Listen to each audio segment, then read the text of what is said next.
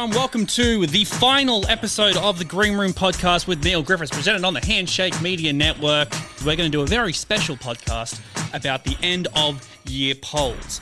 I'm going to bring in my fine guest today, this week, Jess Dale, who, of course, does this week's releases with me every Friday on the music.com.au. Welcome, Jess.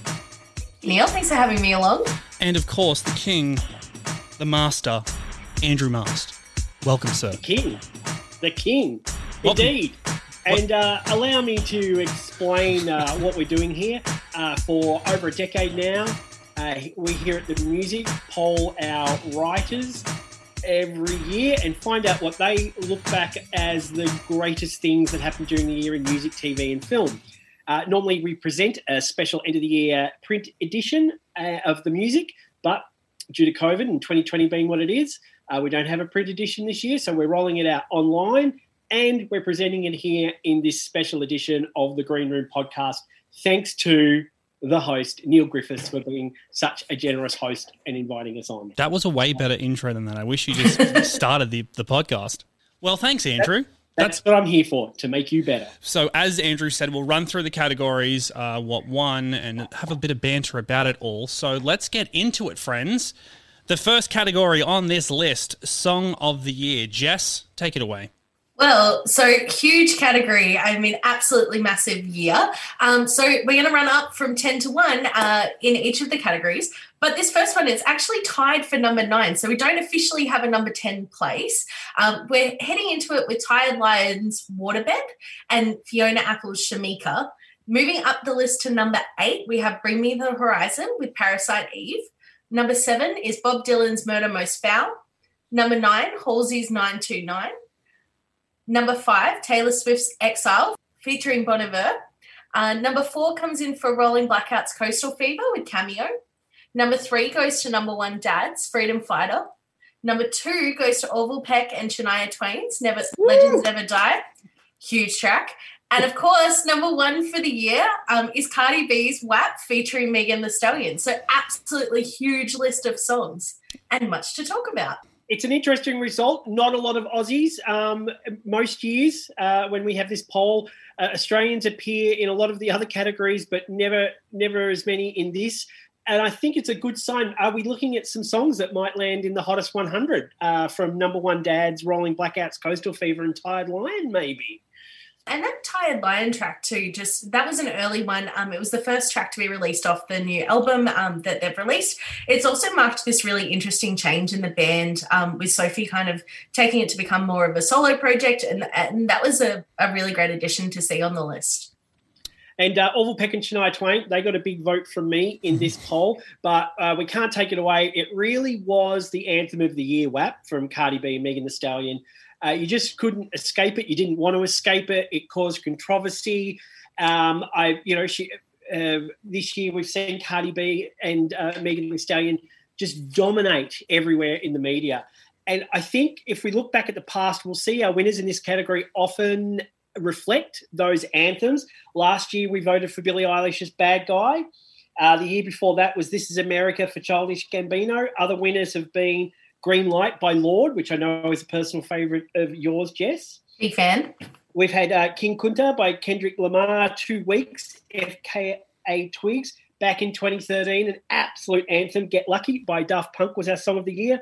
Uh, before that, it was Elephant by Tame Impala. We go further back to 2011, and we see it's somebody that I used to know by Gotye. So very much um, the the songs that, that dominate our uh, song category are definitely the ones that reflect uh, what the anthems were in the year. You'll see last year, um, Old Town Road came very close uh, to Bad Guy, and so did Juice. So very much the inescapable songs uh, that we have here.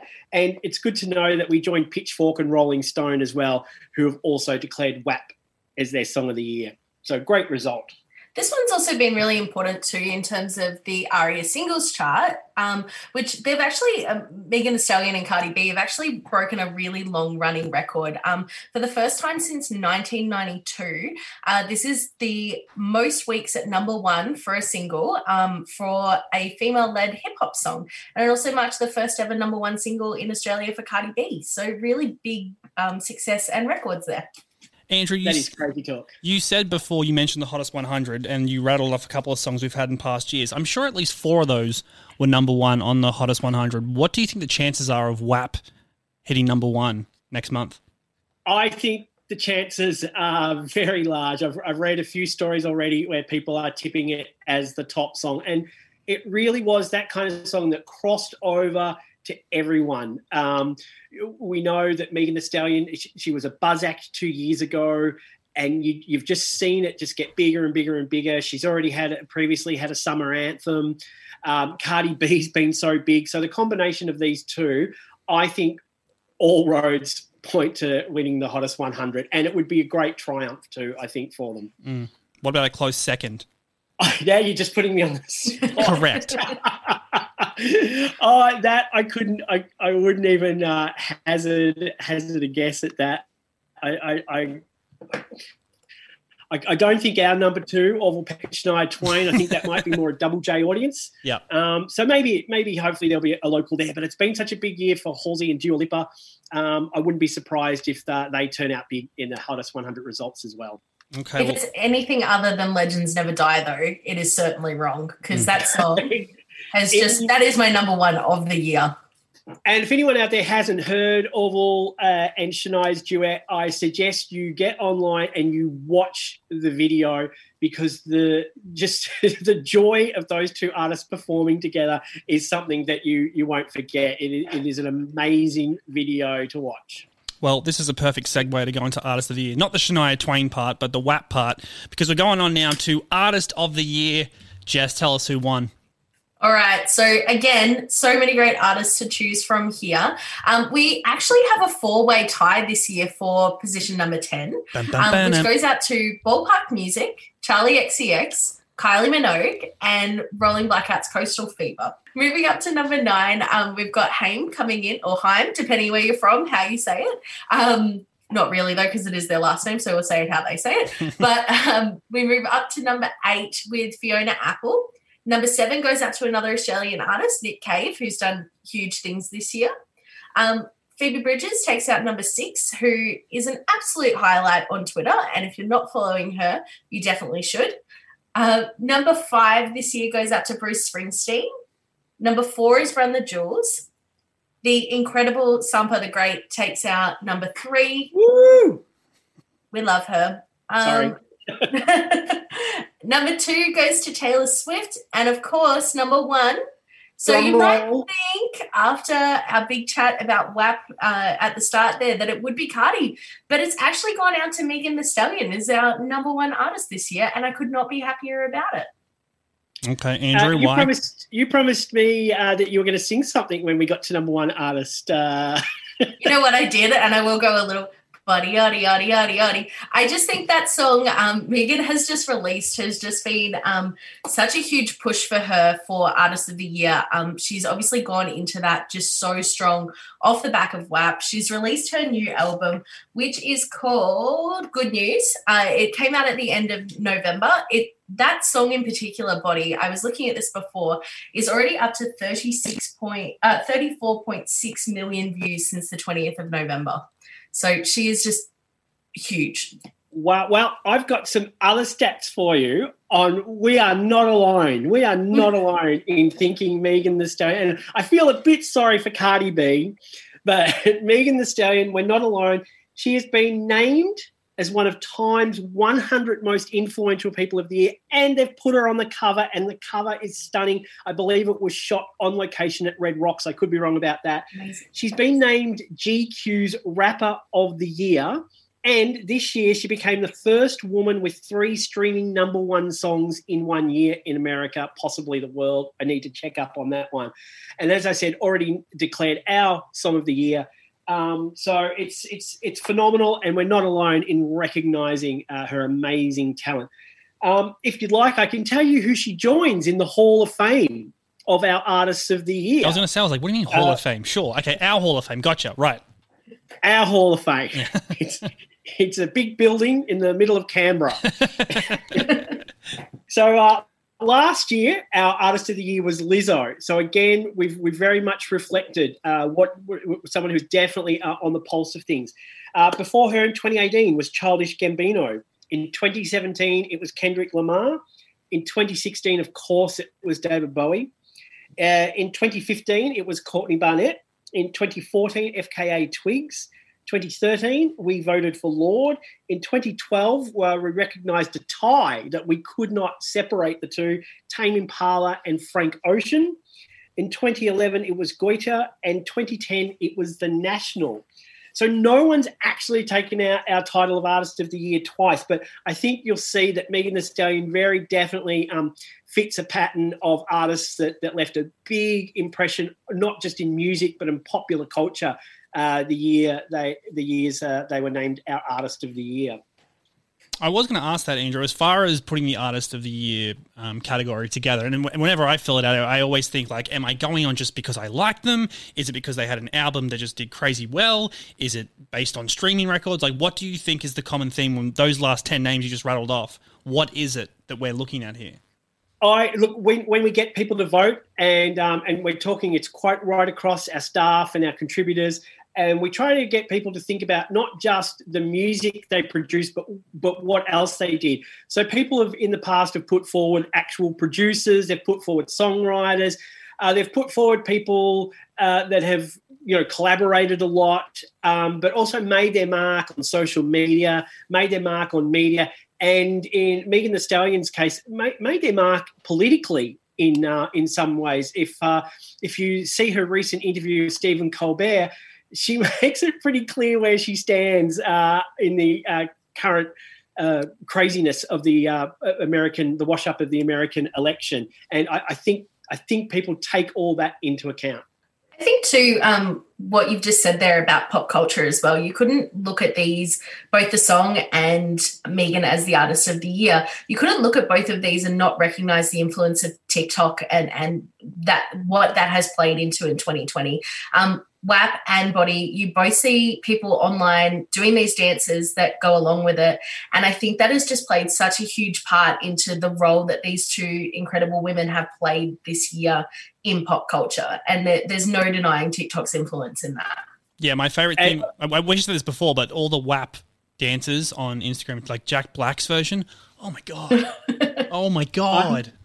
I, I, I must say, Neil as Jess promised earlier, that she's saying uh, Neil has promised that he will be on TikTok doing the Body Oddy Dance Challenge uh, at some point today. So we very much look forward to that.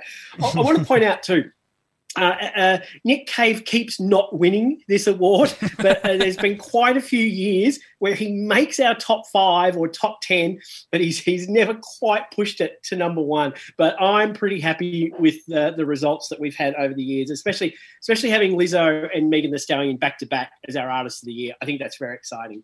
Okay, well that's two down. We're moving on now to the film side of things, ladies and gentlemen.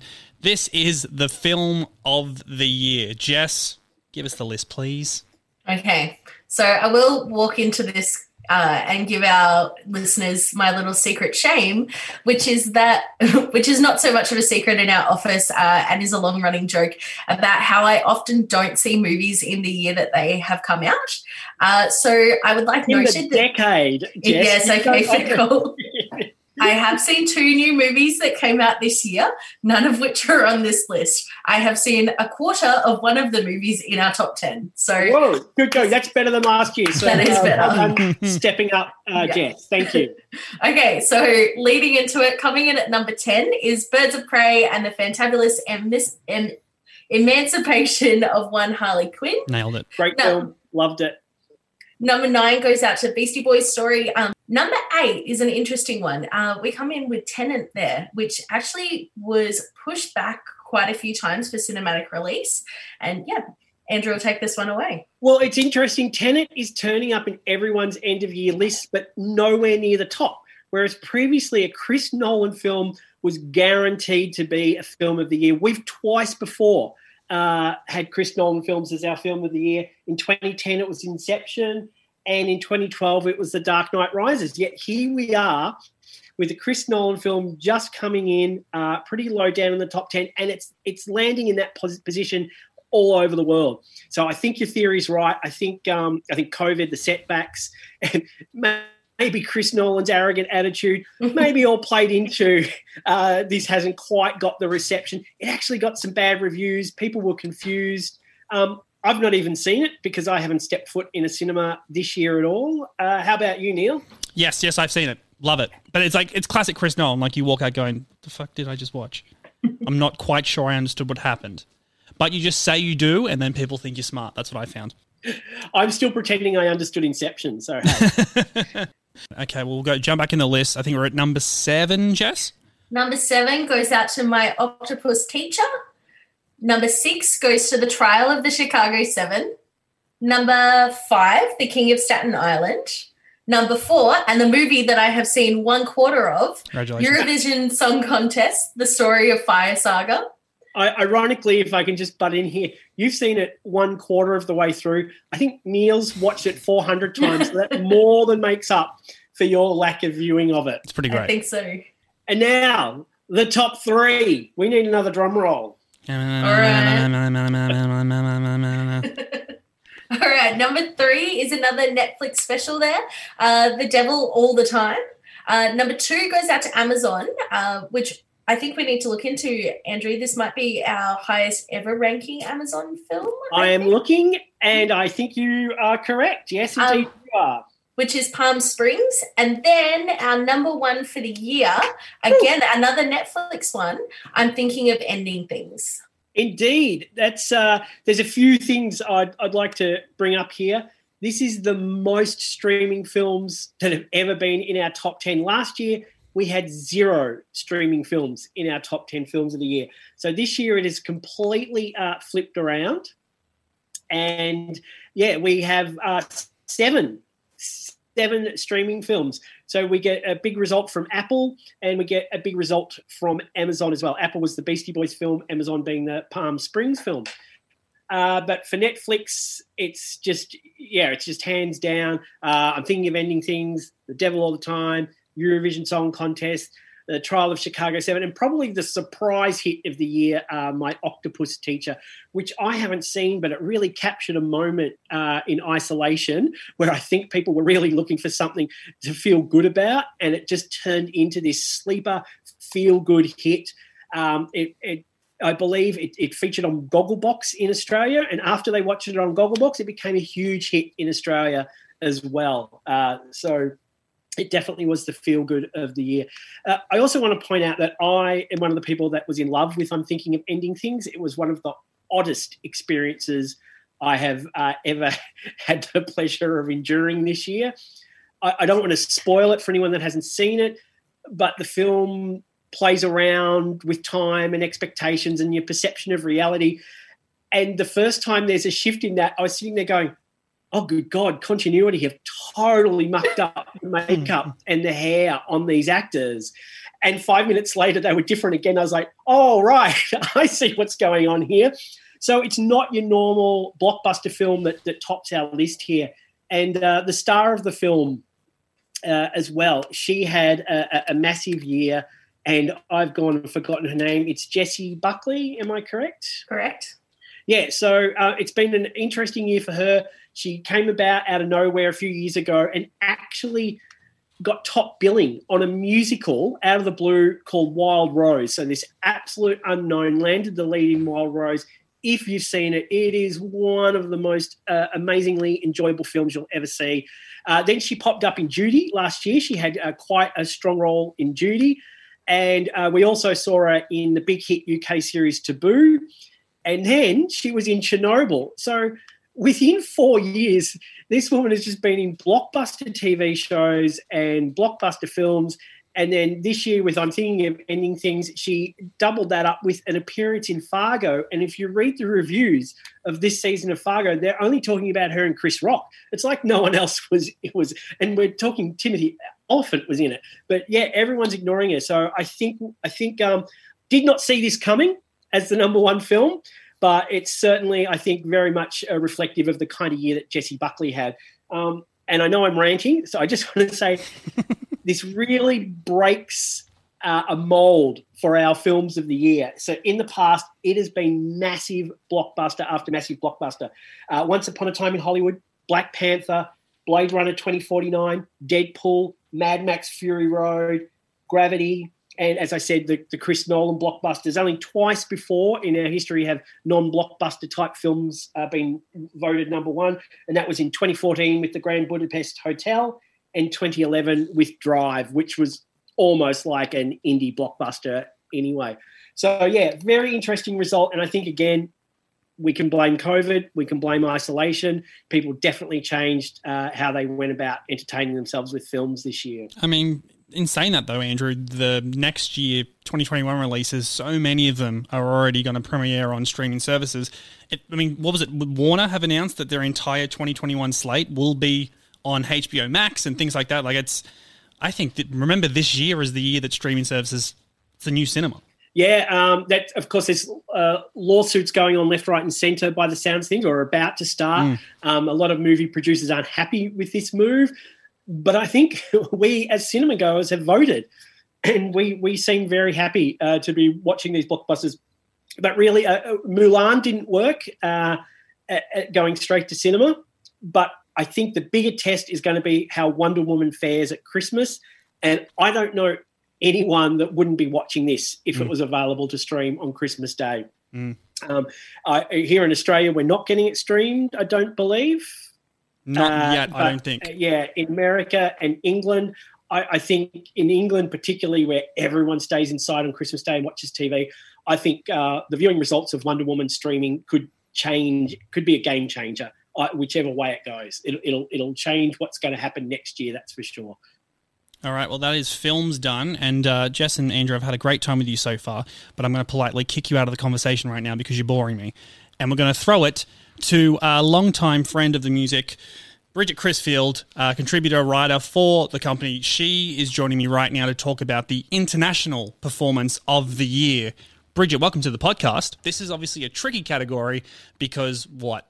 as of March, there weren't a lot of live performances. So this included live streams, um, you know, YouTube performances. But you came in, your number one vote was the one that took out top spot, and that was the Queen and Adam Lambert tour, which would have been in what, early February, right?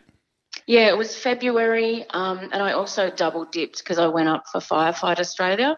Right. so okay. probably having seen them twice, they particularly dominated my memories as well. but um, so- yeah, you can't really go past seventy-five thousand punters doing the Radio Ga Ga overhead clapping pattern. yeah. It was pretty phenomenal. See, I was going to say that because for people who may not may not know you, you are quite the live music aficionado. You have seen more live music than I have seen anything in my life. So tell me why. Why is the Queen and Adam Lambert tour number one? Why is it the best of the year? Well, I think um, because of the movie, um, the crowds have just gotten bigger, bigger and bigger for them, and there's also a sense of celebrating him. I feel like um, some purists have not gone to the Queen plus Adam Lambert shows because they think that he can't replace Freddie, but he doesn't try to, and he's made that quite clear. So there's kind of a bit of a celebration of his achievements and the fact that you can still enjoy Queen songs live, which wouldn't be possible without him. Um, and I loved, yeah, at the Firefight Australia one, they replicated Queen's 1985 Live Aid set, Mhm. and they kept it a surprise. But yeah, it was incredible, like being sort of down the front section. Everyone was whispering that they were doing that as they were doing it, and as soon as that, you know, that AO bit, Mm. and it had actually Freddie on the screen, Yeah. kind of leading that call and response. And at that time, everyone was like, Are they doing the Live Aid set? And it was. So, yeah, it just felt like a really special moment in history for those of us that weren't able to get to Live Aid. Have you seen Queen live at any other point in your life? Um, well, this was the third time they have come here with Adam. Yeah, I've seen them every time they've come to Australia. Yeah. How Yeah. how was the reaction from some of the older Queen fans? Obviously, for those who know Adam Lambert, you know he came up through American Idol. He is very much a, a pop singer. His audience would you would have to say leans on the younger demographic. Do the oldies embrace Adam as much as they would, you know, the next best thing outside of Freddie Mercury, right? Yeah, well, I feel like um, the people that wouldn't just stay away. Um, but it's kind of a shame because when you're part of the whole experience and Adam's there, you know that he's he's not trying to be Freddie. He just has his own kind of interpretation. And if anyone can bring that kind of pomp and ceremony that Freddie did, it's Adam, right? Yeah, exactly. Yeah. Okay, I'm going to go through the rest of this top 10 list. You tell me if you've seen any of these bands. Again, remember, this is live, could be live stream, whatever it may be. So Queen and Adam Yep. Lambert came in at number one. We got Tool at number two, Dermot Kennedy at three, Orville Peck at four, Halsey at five, Mac DeMarco at six, Pixies at seven, Aha at eight, Of Monsters and Men at nine, and Earl Sweatshirt at 10. Have you seen any of these bands before? I reckon I've seen five of them. Oof, okay. Which one? Yeah. Do you know which ones? If you go again, I can say yay or nay. Tool, Yes. Well, I don't know whether I saw that tour this year, but I have seen them before. Dermot Kennedy, Yep. Um, haven't seen. Orville Peck, Have not seen. Halsey, Haven't seen. Mac DeMarco. Have seen. Um, I love it as well. He did sort of a weird event that was raising money for the bushfires. It was like a barbecue. Mm. And he kind of just turned up and was charging for selfies, and all that money also went to the bushfires. So he just seems like an absolute legend of a chap. Pixies. Seen them, yeah, at Festival Hall, I think, when they did a heritage kind of album in full tour. Mhm. Yeah, that was excellent. Okay, and number eight was Aha. Aha was unreal. And in fact, I think I forgot about that one because my number two was Hot Chip and my number three was New Order. Right. But yeah, okay. Aha was just before everything went to shit. Yeah, exactly. And um, yeah, everyone was just wondering whether he could still hit the super high notes.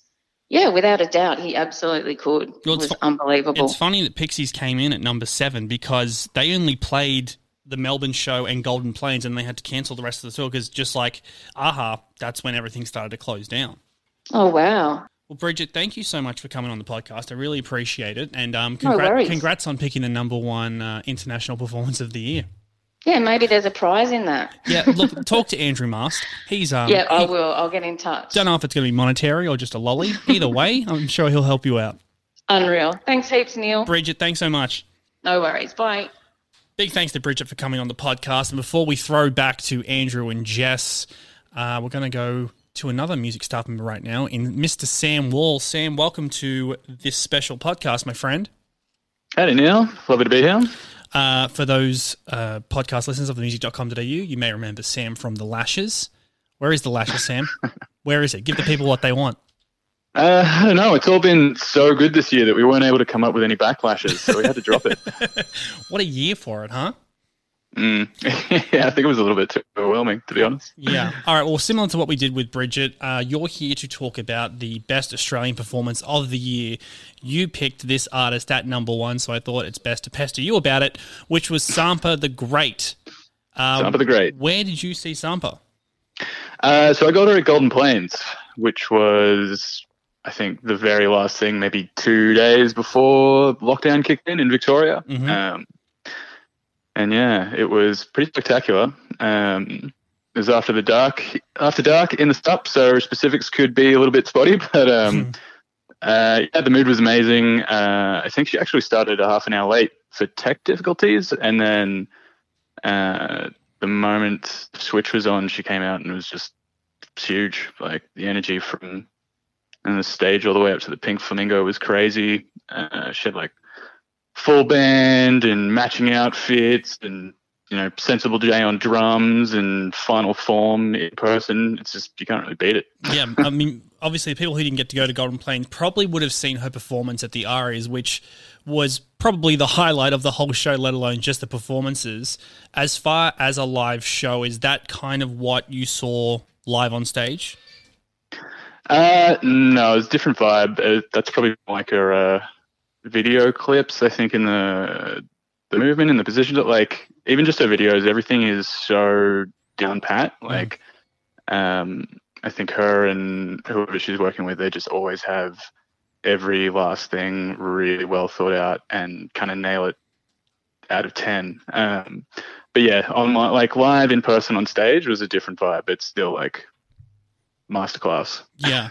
Another person that um, I know you saw, of course, Nick Cave. He's a legend. He's coming at number two on the best Australian performance list. Uh, you did a review for the Idiot Prayer live stream concert. Tell us about it, man. Well, uh, Nick Cave, that live stream was something so unique in itself. Like, obviously, we lost out on so many tours, uh, so many shows this year. Um, and, you know, Nick comes out and had things like isolate and delivered live and people doing stuff on their uh, instagram or their own socials. And uh, it was really uh, a lot of it was really personal and close but um, the way nick did it you know to nth degree because uh, nick cave doesn't really do anything small. Like to do it in uh, god whatever the palace i can't remember Ally Pally um, and just the cinematography of it and the I think the isolation of it was really intense. Um, it's like quite quite intimate with him, but then in that huge space just by itself, um, I think it's pretty uh, pretty on the nose for doing something in COVID and having it be like a direct statement to yeah. performing COVID. Um, and plus, it was just like seeing him do his own songs stripped down to piano and his delivery, which like I don't know, he's been doing it so long. There's no one that really performs like Nick Cave. So yeah, it was, it was a hell of a watch. Well, before we, we let you go, the the list that we have here, obviously Sampa at one, Nick Cave at two, Paul Dempsey at three, Angie McMahon at four, Kylie Minogue at five, Hayley Mary at six, and Gangi at seven. Is, is, that pretty bang on? Yeah, I agree with all of those. Um, I think Dempsey, another absolute classic. Uh, Angie has been doing so much good stuff like this year and last amazing. And that solo, uh, like piano performance she did for the first Isolate was like amazing. Kylie, another one that's absolutely like, who's to take swing? Kylie. She is the queen of disco pop. Um, Hayley Mary, another amazing one. And Gang of Youths have been, I think they they went year before last and came maybe second or something in the 2019 one. Like their yeah. live game is off hook. Yeah, I yeah, absolutely no fault. I think our writers have done a really good job. Well, thanks, Sam. I appreciate that because I was one of those writers. so I want to take that as a personal compliment. Thank you for coming yeah, on. I man. mean, everyone except you. I've read yours. Jesus. Yeah, I don't honestly like my a lot of my picks barely. I barely scratched it, so I did awful. But I'm going to take the compliment anyway. Sam, thanks for coming on, man. It's good to hear your voice on a podcast again. Hashtag bring back yeah. the lashes. Uh, yeah, thanks for the opportunity, Neil. Maybe I'll see how I go next year. thanks, Sam. Appreciate it, man. Gotcha.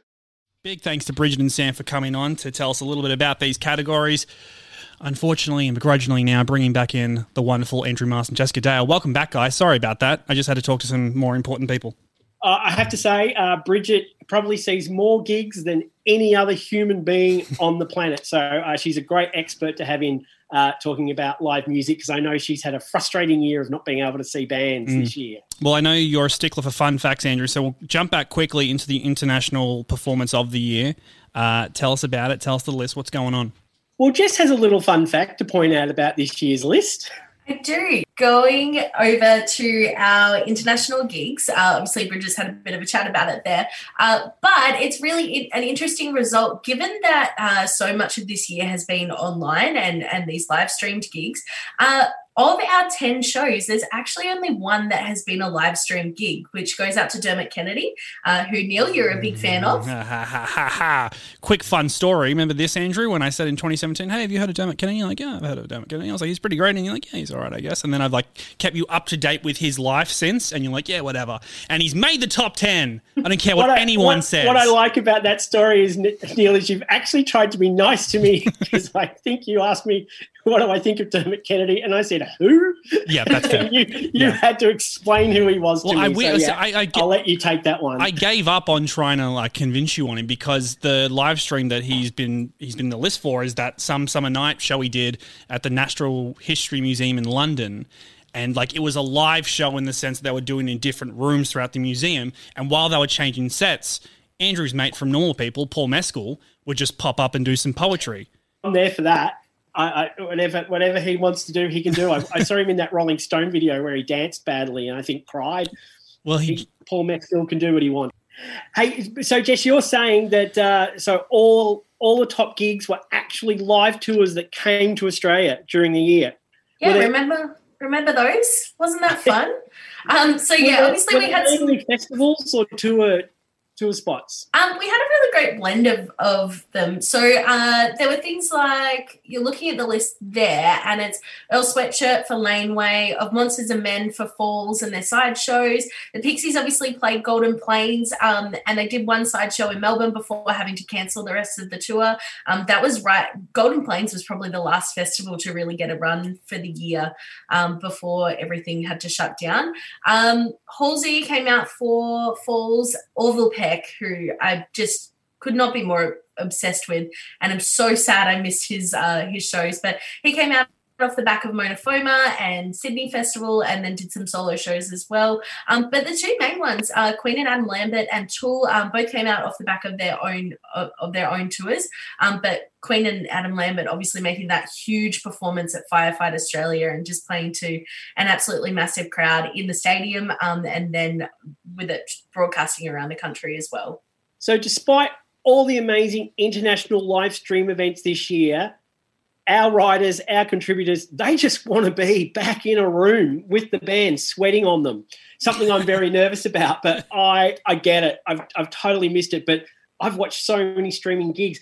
An interesting thing though, when we saw that Queen and Adam Lambert were the winners, we thought, hmm, that's an interesting result. It's very mega uh, stadium mainstream for us. But I looked back at the past winners, and it's actually pretty much a pattern. It's it's uh, very much big marquee acts uh, that take out our international live performance of the year.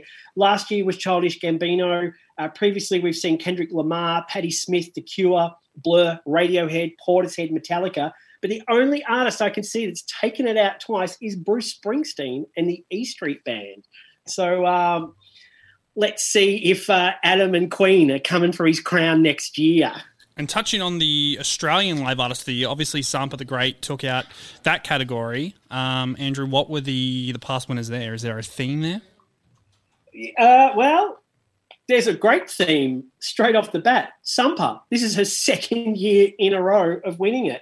And uh, it's the second year she's beaten Nick Cave. so only one other artist has uh, won it outright twice, and that's Violent Soho. However, Nick Cave has topped it twice, but with different acts.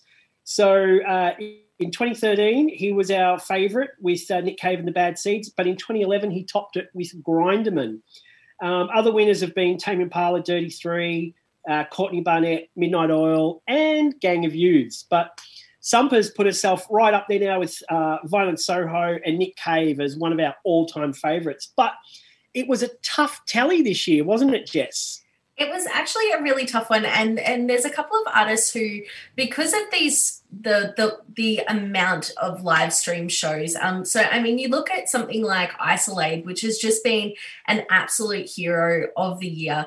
Isolate, I think, are, are just under a thousand um, artists that have performed on there now. They just have this incredible. What? I'm pretty sure Neil, that was the the stats that we mm. saw last week. That's um, great. It's huge. Um, they've obviously again partnered with TikTok now, uh, but it just shows how huge these events are and and what artists have been able to achieve in a year which has been so sad for live touring so people are getting out there and supporting uh, these events uh, or getting out there staying at home on the couch and supporting these live events um, but you look at someone like uh, Sampa the Great, who has obviously taken it out um, off the back of a lot of um, live performances.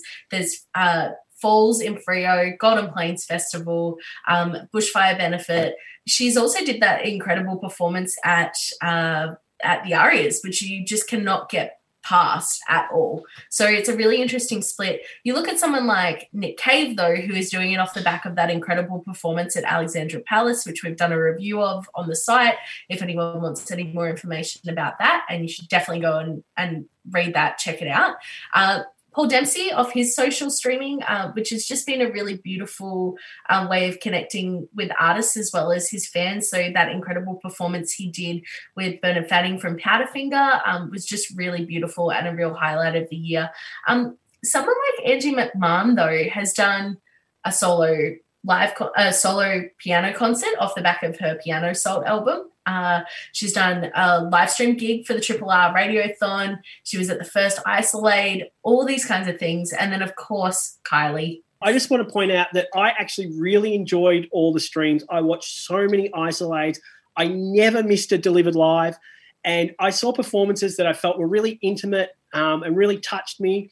Uh, June Jones on uh, Isolate was just one of the most fragile, beautiful, moving performances I've seen in my life. And the fact that she was able to do that, uh, just her sitting in front of the camera and reaching out to an audience, she didn't know whether anyone was watching, how many were watching. Uh, that that was uh, absolutely beautiful. And um, a Cry Club did an amazing, amazing set. I think it was on Delivered Live. I think they also did Isolate as well, and they just proved uh, like they're already one of my favorite live bands. Watching them in a pub, but to see how they reinterpreted that uh, for for a performance, and I just saw some acts give some of their best work. Alex the astronaut uh, did an absolutely moving performance for Delivered Live. I, you know, I, and I love the fact that local artists, and I, I really believe this, Australian artists adapted to this quicker than anywhere else in the world, and probably thanks to Isolate, and then thanks to Delivered Live, giving them an even kind of uh, more live live type of space to perform in. But uh, I also have to admit, we are producers here at the music of Delivered Live. So uh, just in case I sound like a fanboy, I just I am. But I need you to know we produce that out of here. Well said, guys. I was going to say I was like I didn't know how to wrap that up properly, but you did it nice and well yourselves. That's the Uh, live. unlike yourself, Jess and I, professionals. Don't start. Just be here on time is all I'm saying. All right, moving on to the second last category of the writers' polls. We're going to TV now. TV shows of the year. Jess, what is the list, please? All right, here we go. So we actually have a tie for position number 10, which goes out to Killing Eve and The Great. Um, the Great was one of my absolute favorite shows of the year. Um, so funny, so witty. So moving up to number nine was, of course, um, Search Party, which had a huge season. Um, I think this year really bolstered by the fact that it landed on Stan, so a lot more accessible for a lot of our um, for our contributors. Everyone's seeing it. So moving on to again another tie for seventh place this year, The Last Dance, uh, which obviously the Michael Jordan uh, Chicago Bulls uh, saga there that was just an incredible one. Neil, I know you were a big fan of this as well. Yes, sure, of course. Michael Jordan, Space Jam, love it. Bulls, Bulls Dynasty. And then that, of course, um, was presented by the fact that they had shot all of this incredible footage. Um, it's been in the vault for a very, very long time. Andrew cannot stop laughing at that Space Jam comment. Um, so I think we may have lost him there.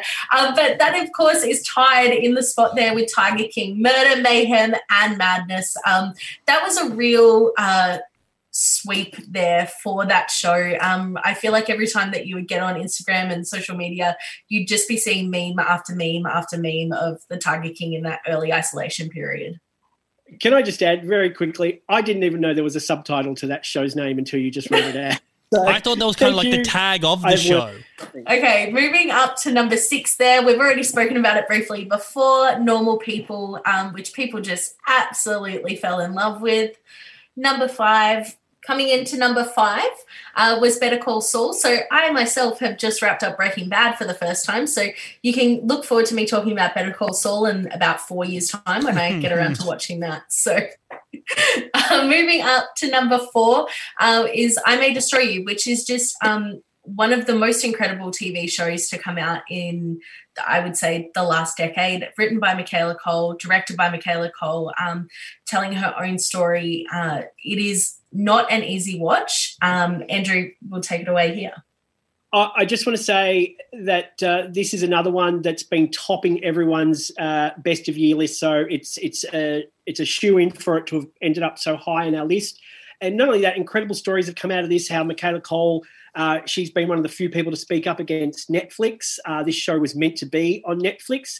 Uh, she walked away, left her American agent, and then was brave enough to speak up against it. And I think when you watch this show, uh, you can see why she was so emboldened. It's it, it's as you said, it is one of the most difficult shows to watch. Uh, Michaela Coel herself asks people not to binge it. She asks them to watch one episode, take a week, watch another episode, take a breath, do something fun uh, in between episodes.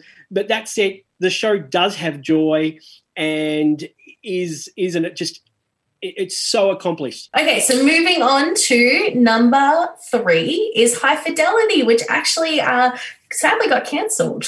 Well, there you go. This is another one. This this came out was considered a flop, and then over the year, word of mouth has just turned it into one of the hot favorites. I'm hearing rumors that it's being shopped around, so it might get picked up because the makers of the show have actually divulged what the plans for season two was. And if you've watched the show, you know it was it's it was a, a reboot of the film, uh, which was uh, an adaptation of the book. It was uh, updated. Uh, the gender, the roles were gender flipped. Uh, they made a much more diverse cast, much more diverse storytelling but it was really based around uh, th- this woman who owned a record store. And in season two, they were going to open it up to all these amazing characters that surrounded her that became fan favorites. So they're actually going to roll out and explore the stories. And for anyone that's a fan of music, um, it was it was it was amazing when they went to see bands. It felt like you really were seeing a band. Um, the talks they had around the record store were absolutely record store nerd conversations and people have been devastated to find out that we can't explore the rest of these characters. So um, stay tuned; it might reappear, and I'm very very happy to see this one so high up in our list. Okay, so number two, uh, and Neil and I are just going to nerd out here for a little second uh, to chat about this is The Mandalorian, which such an incredible show. And I will kick it off by saying Timothy Olyphant making a cameo appearance in there was just one of the highlights of the year for me. Okay, I want to talk about season two because now we know the names of some certain people, but we can't say anything. Mm. So season one's great. Season two's better. So if season one is at two, pending a, a killer show next year, Mandalorian should be at one. There, I said it. It could be Neil. It could be Obi Wan Kenobi, the new show that they've just announced as mm. well. So let's see where we land with that next year. I got griped about number one, by the way. You shouldn't. Okay, number one, our favorite show of the year goes out to, of course, that beautiful, beautiful Canadian comedy, Schitt's Creek. No, okay, And I'm context. very happy. Context. I love Schitt's Creek. Eugene Levy, Catherine O'Hara, love them. Love them my whole life. Here's the thing, though. Is it possible, Andrew, because you're just staring right now, and I'm not saying this with hate, I'm just curious. Is it possible that in the last season that won all these awards, is it because the show was ending? Did they kind of get the, oh, yeah, finishing way? In the same way that, like, everyone went up in arms when Steve Carell didn't win Best Actor for Michael No, no. Scott when he left. Step back. It's, it's been around since from the mic. 2015. And suddenly, the last season is the greatest thing that's ever happened. Come on. No, no, no, no, no. Uh, Neil, you are kind of fifty percent right. What you had happen was everyone, no one watched the show when it went out live, season one. Mm. So a few people on the Canadian network, very few people in America saw it. As most great Um, comedies do, no one watched season season one. But as word of mouth spread over five years, you suddenly had everyone catch up. So whereas everyone had watched one to five at different times, when season six landed, everyone watched it at the same time. And I think that's why you've got this explosion. But not only that, there was definitely, uh, and, and with, this is where I agree with you, people felt like Catherine O'Hara finally deserved she did. all these years of playing these great comedy roles and never getting recognition. It was a real, hey, can we can we just recognize how amazing this woman is? And you know, Eugene Levy was always considered like this B grade comedian, but no, he wasn't. He's an A grade comedian. One of my favorites. And I think this also was another show that streamed during lockout, the peak of, of lockdown, of people isolating, and it just brought so much joy to people at the right time. It was a, a show, a simple show about uh, simple finding the good in people, and I think it's a whole world at that time just wanted to see that. And so I, I agree with you. Uh, I think that's fifty percent, but I think the other fifty percent is everyone watched it at the same time. I, I think too we can't go any further without talking about um, Daniel Levy, who's obviously one of the co-creators um, and really the creative lead on this show, and just the the there's so much heart that he brings both to his character David, um, but also to his writing for all of the characters, and just that show. Obviously, it is a lot of their family that's involved in the making of it. Um, so Eugene being his dad, and um, his sister Sarah, who played Twyla in the series as well. Um, so it really was a family there, but they're just their extended family. Those characters they created were amazing. I just want to note something that's really important to me to see, and, and, and Jess touched on this. This was a, a queer creator uh, with a, a queer storyline at the foreground of this family thing, and that was never the storyline. The story wasn't about uh, coming out or anything like this. It was just the acceptance of a queer couple. I grew up not having role models like that. Um, when I was watching sitcoms as a kid, I had to be happy that Roseanne maybe ha- had a nod to a gay or a bisexual character, you know. It, it, it, and so to see this presented as, as just normal in a way that's way ahead of anything Modern Family ever did, um, yeah, I think it's been a really important um, breakthrough for uh, queer creatives being able to present this in, in such a beautiful way. It wasn't just a one season plot line or a one episode plot line. This was the story about a family and and and bringing their their son's boyfriend into their lives as a part of their family. And who can can't hear simply the best anymore without tearing up. I mean, come on. I mean, before we wrap up this uh, category, move on to the next one, Andrew. What have been some of the past year's best shows? Well, this is interesting because we've seen the pattern shift over the last decade, and um, Schitt's Creek, much to your protest, uh, actually fits a pattern that's uh, emerged in the last three years. So, originally, back in 2010, True Blood yeah, was wow, voted okay. our most popular show. People don't even remember that, and it's about to get rebooted. It was one of those shows that just fizzled out. People really fans turned on it, and it lost its popularity quick smart. After that, Breaking Bad was voted our favorite show for three years in a row. Then True Detectives first season was voted our favorite show in 2014. Then Game of Thrones in 2015, and then Stranger Things uh, in 2016 and 2017. But then that's when the switch happened. In 2018, The Good Place became our favorite show. So it was the first time a little comedy got there. Last year it was Fleabag, and this year it's Schitt's Creek. So has there been a shift in in what our contributors, our writers are looking for in their show of the year?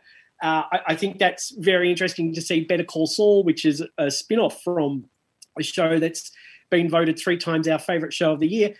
Only just manages the top ten every year now, but never quite get up to the number one spot. So I think um, I, I, think the way that our, our viewing habits and all that have changed. Also, last year it was dominated by Netflix shows.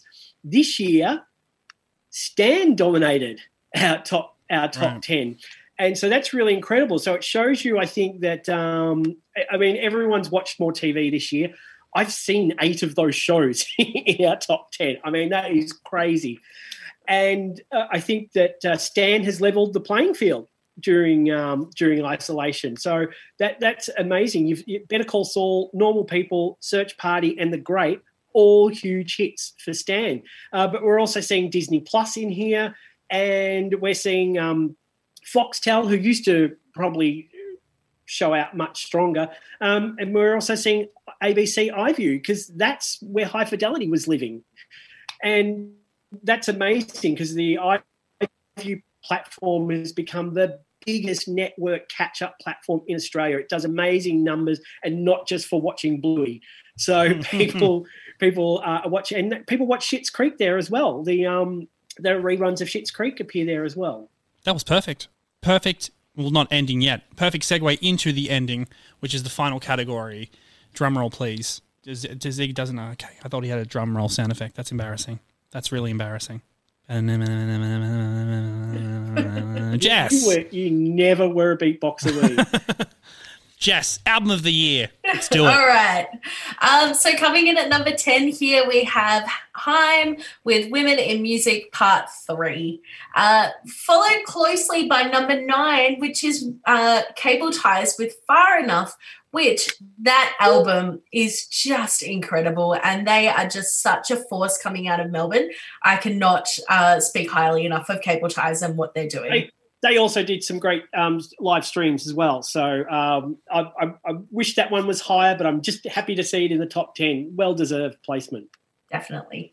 All right, going into number nine, um, uh, uh, sorry, number eight, um, another very deserving Australian act, Rolling Blackouts Coastal Fever with Sideways to New Italy. Um, this has just been such an exciting release, and I think uh, they've really secured their place as one of the like best coming out of Australia at the moment. This and obviously they were very loved going into this, but I just think people can't get enough of them at this point off the back of this album. Will they make the shortlist for the Australian Music Prize? I think they will. All right, moving on up to number seven, um, Perfume Genius with Set My Heart on Fire Immediately. Number six with Taylor Swift and Folklore. So this is actually quite um, an interesting one. Uh, it's been divisive in weird ways. So uh, people who have traditionally been Taylor Swift fans um, have loved it, or um, some of them have really not enjoyed it at all. But the most interesting thing, I think, is people who have not been Taylor Swift fans before have absolutely fallen all over this album. Um, it's a real shift in genre for her. Um, she's really stripped it back to this more traditional folky sort of sound and got some huge collaborations on it. Can I just say, it might not have gone down as well uh, with some fans, but here we've ranked her one notch higher than we did last year for Lover. Cool. So uh, it looks like we were bigger fans of Taylor Swift than Twin was. and she's uh she's shared as well. There's obviously the new album that's out now too. Um, it's a follow up already. So Taylor Swift is doing big things in 2020. Um, moving on up there to uh, number five, this is a very, very exciting one. Um, so it is the year of the disco, we think here at the music. Um, it's Jessie Ware with What's Your Pleasure. Um, so it's just such a great album. It was a really, um, I think, a late contender for a lot of people. Um, it's come out in that kind of later part of the year, um, but people have just jumped on it and it is um, making lists everywhere. I, I got to agree with you. This one came out early in the year. In Australia, in England, she's massive. She's she's just absolutely a massive superstar over there. In Australia, this was a real slow burn, and uh, I've got to agree with Jess. It was it felt like this was the year of disco. We had Kylie, we had Roisin, we had Dua Lipa to a point. Uh, Christine and the Queens touched on it on some songs. It was definitely the year of disco, and Jessie Ware seems to have won the uh, the tussle between uh, Roisin and Kylie for who had the best disco album. And again, I'm going to go back to it. I sound like a broken record. I think it was a reaction to lockdowns and isolation. We couldn't get out into the clubs. So suddenly our houses turned into uh, dance offs over Zoom and things like that. Roisin Murphy took Zoom performances to a whole new level. Uh, if you have not yet seen a Roisin Murphy Zoom performance, get onto it. You've never seen so many uh, costume changes there's one she did in Ibiza that is like it could have been a, a an advertisement for an Airbnb, um, but she she she interpreted disco for the isolation age, and then there seemed to be this knock on effect of Jessica Ware blew up, um, Kylie blew up, and yeah, I, I think this is a great placement, and couldn't agree with you more. Jess, it felt like the most I discoed out since 77. All right, moving on up to number four um, is Halsey with Panic. Uh, Neil, I know you were a big fan of this album like I was. Yeah, big time. Did you say Panic or Manic? Did I say panic? I meant manic. So you meant manic. there we go. It's 2020. Yeah, no, it was re- really, really great album, and I think I was like, I'm, I'm going to brag about it because I don't even care. I would think I was like one of few people in Australia who got to interview her on album release day. Um, really, really strong album. I, I personally think her best to date. Obviously, I got to see her one of the lucky few thousand that saw her at Falls Festival. Um, probably unfairly snubbed by the Grammys as well. Um, but yeah, I, I love this album from from top to bottom. People should go back and listen to that Green Room episode. It uh, it's a good one.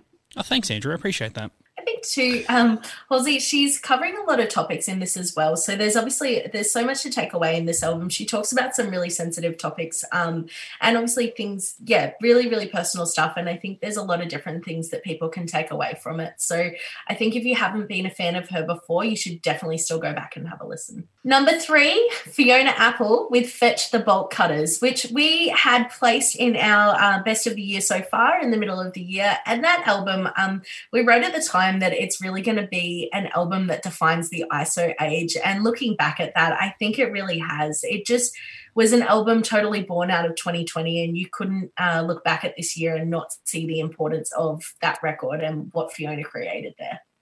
Agreed. 100% agreed on that call.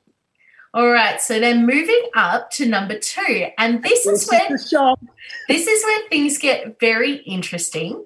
Um, Andrew will give you more information on this, uh, a little bit more detail. But Tame Impala and the Slow Rush has actually come in number two for the year, which is a real surprise for us. Uh, he is a long-standing favorite of the music writers, and uh, yeah, very interesting result there for him, number two. If uh, I'll just give you a little background on why Jess is so shocked our writers love Tame Impala. And we go back to before we were a national magazine, uh, we were we were a state-based magazine, and so we go back as far as uh, 2010. And one of our magazines voted um, Tame Impala's Innerspeaker as Album of the Year.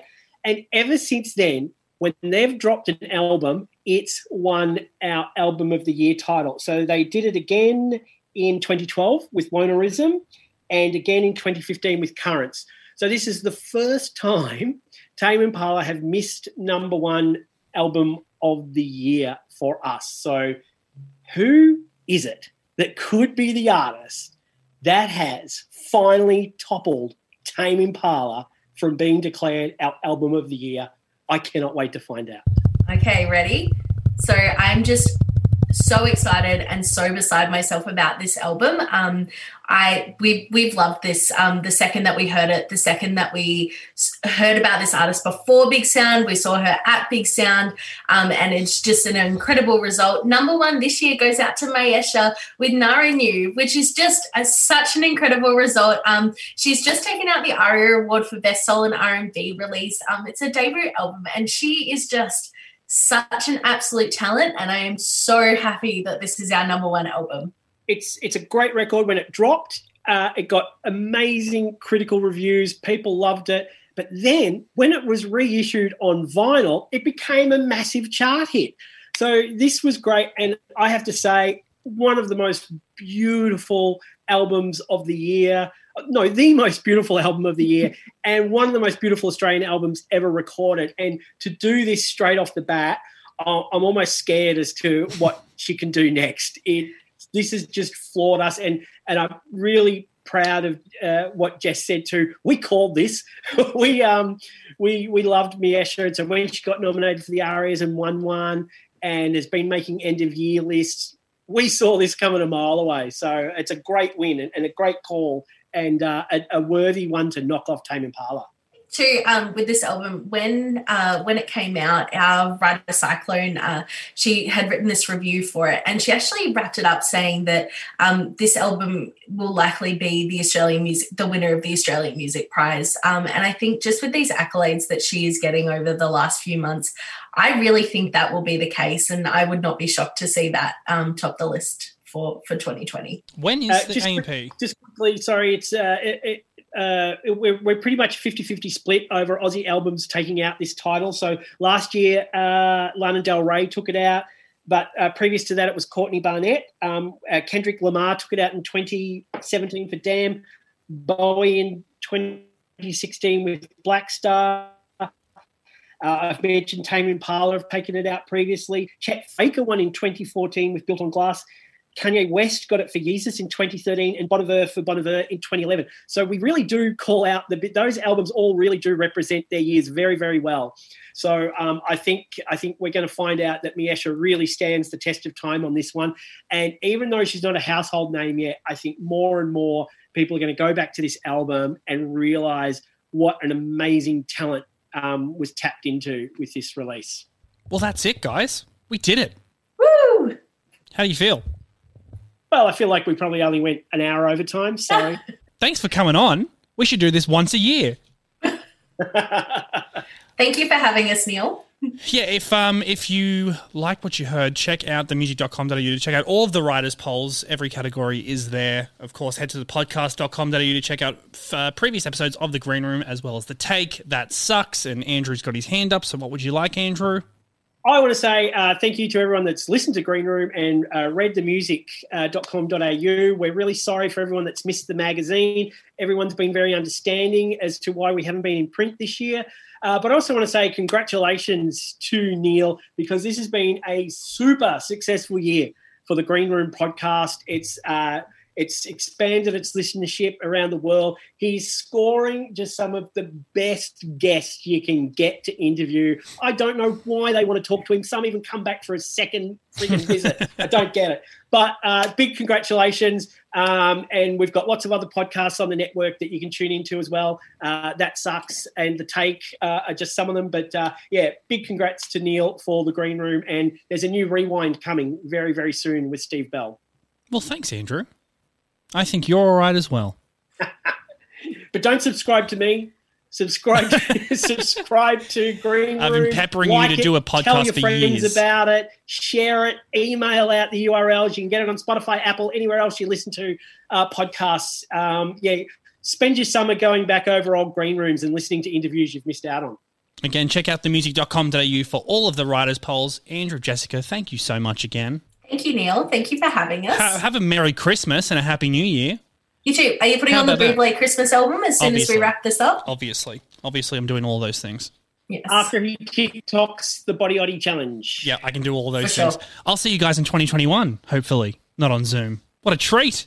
Okay, Bye, Neil. Okay, great. Okay, thanks, guys. Thanks so much. Bye. Miss you.